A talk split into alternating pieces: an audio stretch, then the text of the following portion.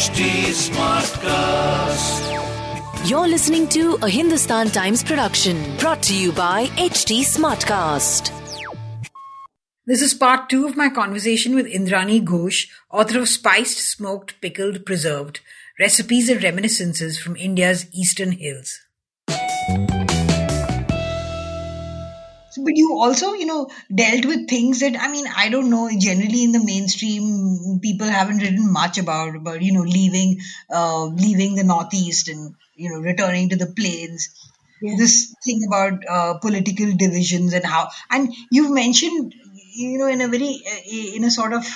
just give it a couple of sentences about how one of somebody's nephew was. Yes, my cousin's son, yeah. That was a terrible time, Manjula. And it was just after we left.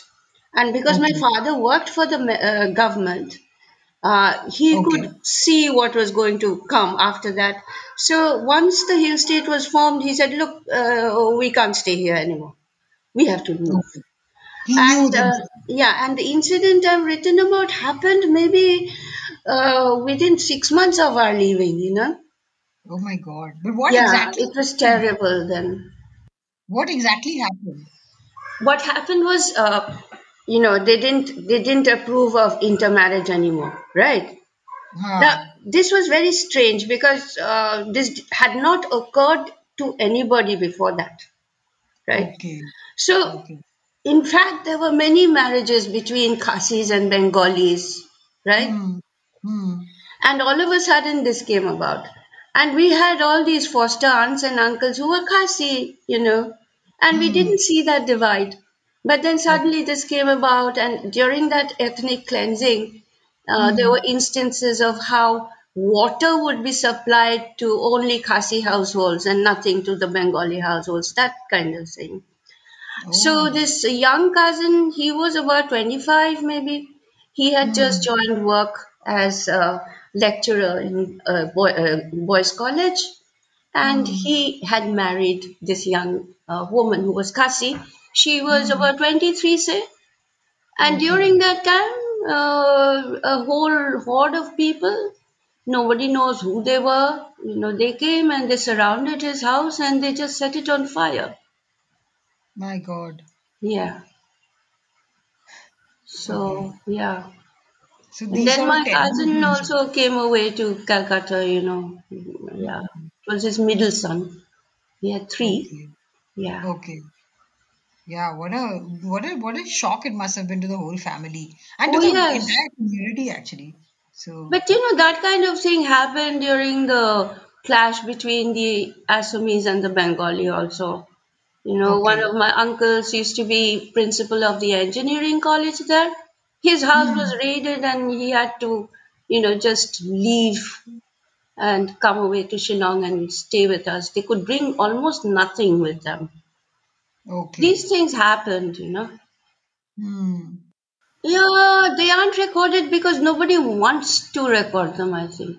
Maybe the memory is too painful. Maybe. Mm. So I was telling my children, I said, I don't think anybody will be happy with this book. Neither the Assamese, nor the Bengalis, nor the Brahmos, nor the communists. And my son said, yeah, Ma, everybody's waiting for your cookbook. Which I thought, yeah, sure. It shouldn't be like that. Well, that's a typical son comment. But you have brought out all these. I don't know whether nobody will be happy with the book, but it kind of puts everything in perspective and how a single family through the generations goes through so many things. Right. And how politics affects our lives. Exactly. In very real ways. Right. In fact, when I was reading the book and you have dispatched such huge events in maybe a paragraph. And I was thinking, I don't know, some people could take each of these things and make a novel on them, on your younger aunt, Kuku, and her, and the boy who, loved her. Yeah, the coat button story, right? Yes, the coat button story. Talk about that. you know? Oh, well, it's exactly as I've written it, you know, like my youngest aunt, around the time she was 90, she said, look, I don't know how long I'm going to live, and there are some things that I should give you and something that I want to show you. And she gave me my father's poems, you know, those verses that he wrote to them. Yes. And she showed me this button. And she said, this is what I had from the time I was 16. And I didn't ask her about it, but I knew that story because my mother told me, you know, the two of them seemed to be in love, but then, you know, it wasn't possible. And, you know, the 17th infantry division was shifted out of Shillong very soon after. So, it just wasn't possible. Also interracial, right? So I suppose even that that wasn't an issue in the family, actually, no? Because we have a lot of relatives who have married interracially. Okay. So that wasn't an issue. The issue was that he was a soldier and he was in the army. He was going to go away. Not only that, you know, what happens in families, especially Indian families, is that you have to know their antecedents. He's just a farm boy, after all, you know, that kind of thing. And then he died in Burma. Oh, yeah, they were all killed. You know, that entire division was completely eradicated. God. Yeah. It's the longest retreat that's known in British history. Yes. Yeah, you mentioned that. That's what I'm saying. You know, I was like reading that bit and I was thinking, my God, there like so many feelings and, you know, so many dreams and all sorts of things which just vanish. Yeah, that's true. Oh. Well, that's the way it goes, right? Yeah, sadly, that seems to be the way it goes. So, okay. So tell me, which is your favorite? This green mango chutney is also a very good recipe. This is the season for it, you know? Yeah. Your book is making my mouth water. You should try it. I'm sure you get green mangoes, right? Yes, of course. Yeah. So now tell me, which is your personal favorite and why recipe? My personal favorite in vegetarian recipes, I think I like the beans with mint and garlic. Oh, okay. Okay. And dals, I like all dals, you know. Manjula, I can't really choose. I like all dals. So, but recently I tried out this moong dal with orange sections, you know, which is very nice in summer, right? Moong dal with orange sections. Yeah. Wow. That's like an unusual combination. Yeah, right. Yeah. That is also one of my aunt's, meaning my father's sister's recipe, you know. She used to cook very interesting dals and also the masoor dal with parsley. Okay. Among meats, I like pork. Okay. So that's it. Yeah, there's a whole lot of pork recipes. And you know, Bengalis love fish. Yes, that's true. But even your egg recipes, one of them kind of reminds me, the poached one, it kind of reminds me of the shakshuka, you know, it's sort of like, I mean, not really, but maybe because of the tomato and stuff, it sort of reminded me of, you know, the Israeli shakshuka recipe, maybe because poached and... the fried egg curry? No, not the fried. I think you poach, you drop the egg in the curry... the poached egg curry, That was my grandmother's recipe, you know. Very nice, very nice. It's very light and it's very tasty, yeah. So talk about this snowball pudding, what Miss Sharp taught my grandmother. So let's talk about that. Snowball pudding, you know, I think I mentioned, I have. Miss Sharp was a little British lady who used to come. She used to work for the Oxford mission, if I'm not mistaken. And she used to come and visit my grandmother. And my grandmother was then, you know, she was taking Bible lessons for some reason or other. And then they would exchange stories and so on. And she taught her how to cook snowball pudding. And then my mother taught me how to make it, you know. It's very easy, but it's time consuming, and you got to get the egg whites very stiff. Okay. Yeah.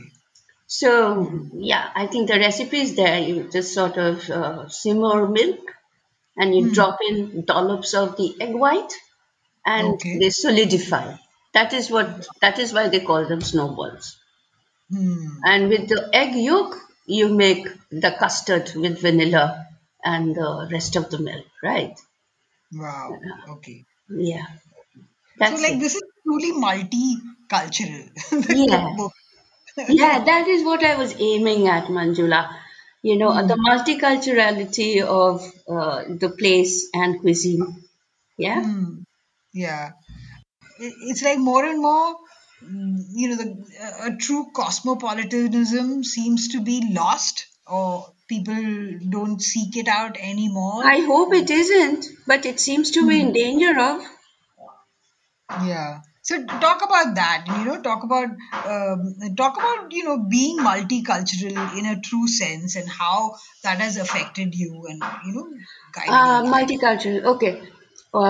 You know, the neighborhood where I grew up, I think we were the only Bengali family. There was one other family that lived behind our house, but and they came from across the border. But we were the only Bengali family. The rest of our neighbors were either Assamese or Khasi.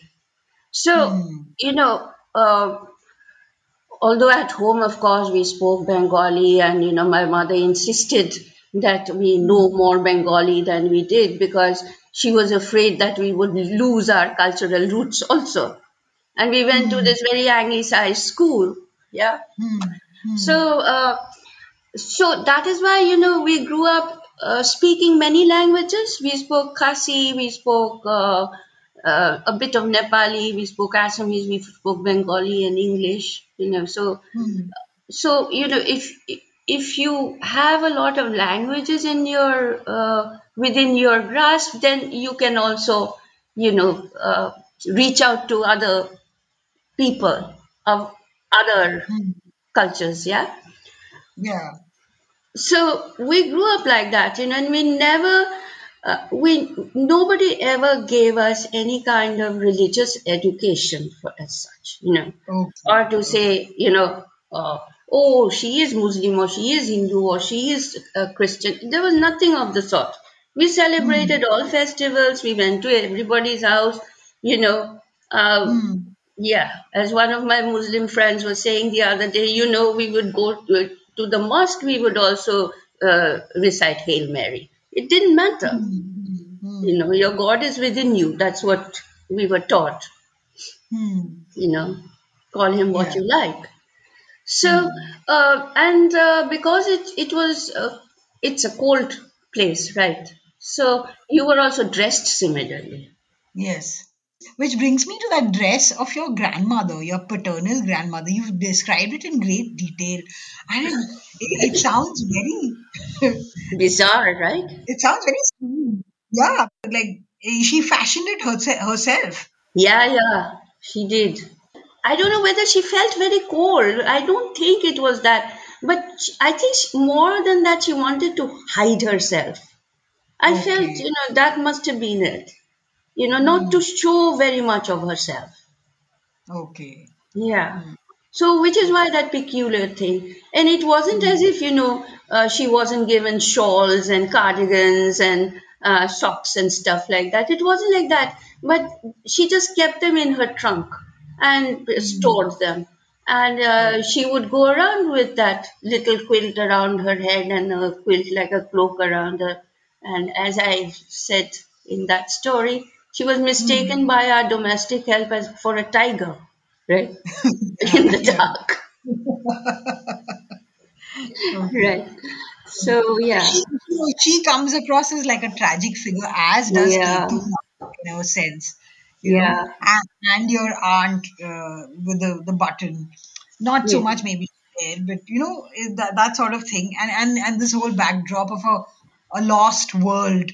So, meshed with very nicely with recipes. So I don't know, was it a difficult book to write? I mean, did you? Not really. No, because it was all there. You know, I could hear the voices in my head. I just had to sort of put them down. So it wasn't difficult, really. What was difficult was, you know, to seg the recipes with the stories. I had to find a way to do that.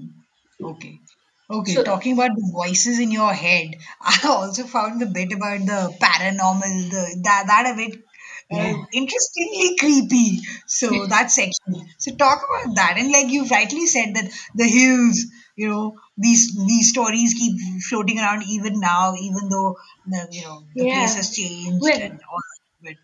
But that's true, because when I was posted in Darjeeling, many of my students, they would tell me about their stories, how their great-grandfathers had come across from Nepal, walking all the way, and what ghosts they encountered, and witches, and shamans, and this and that.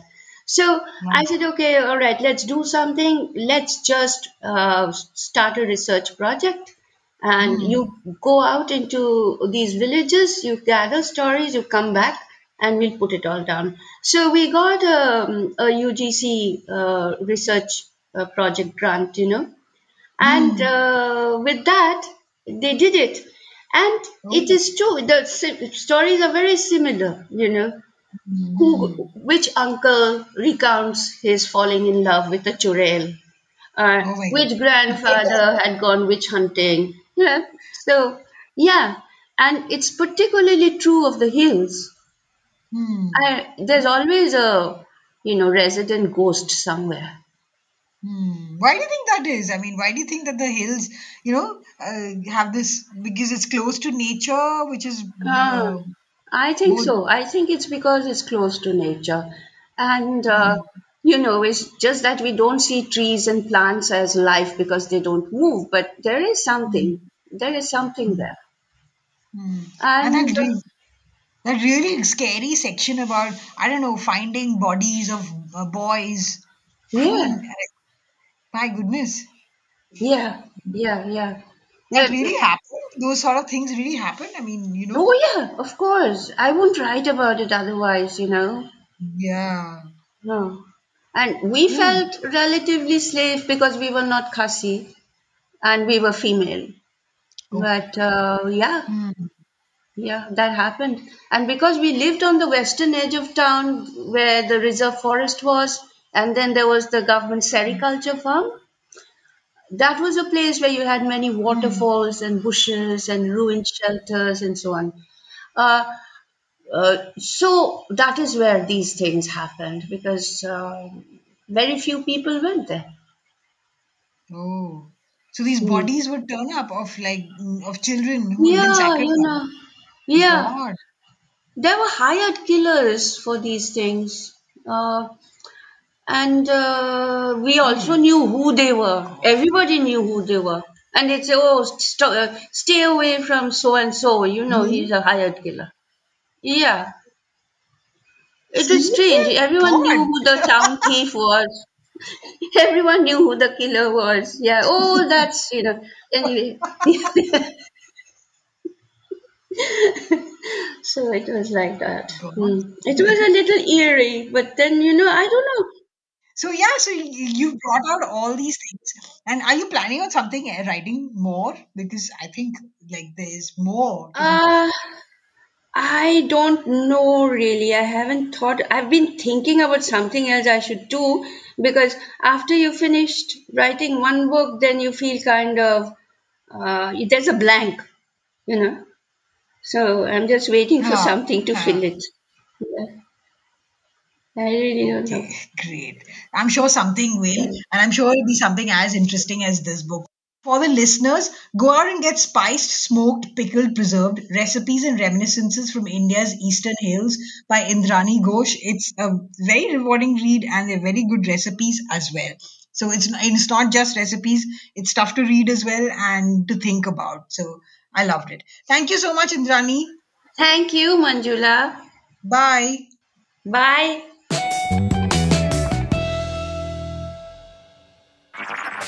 This was a Hindustan Times production brought to you by HT Smartcast. HT Smartcast.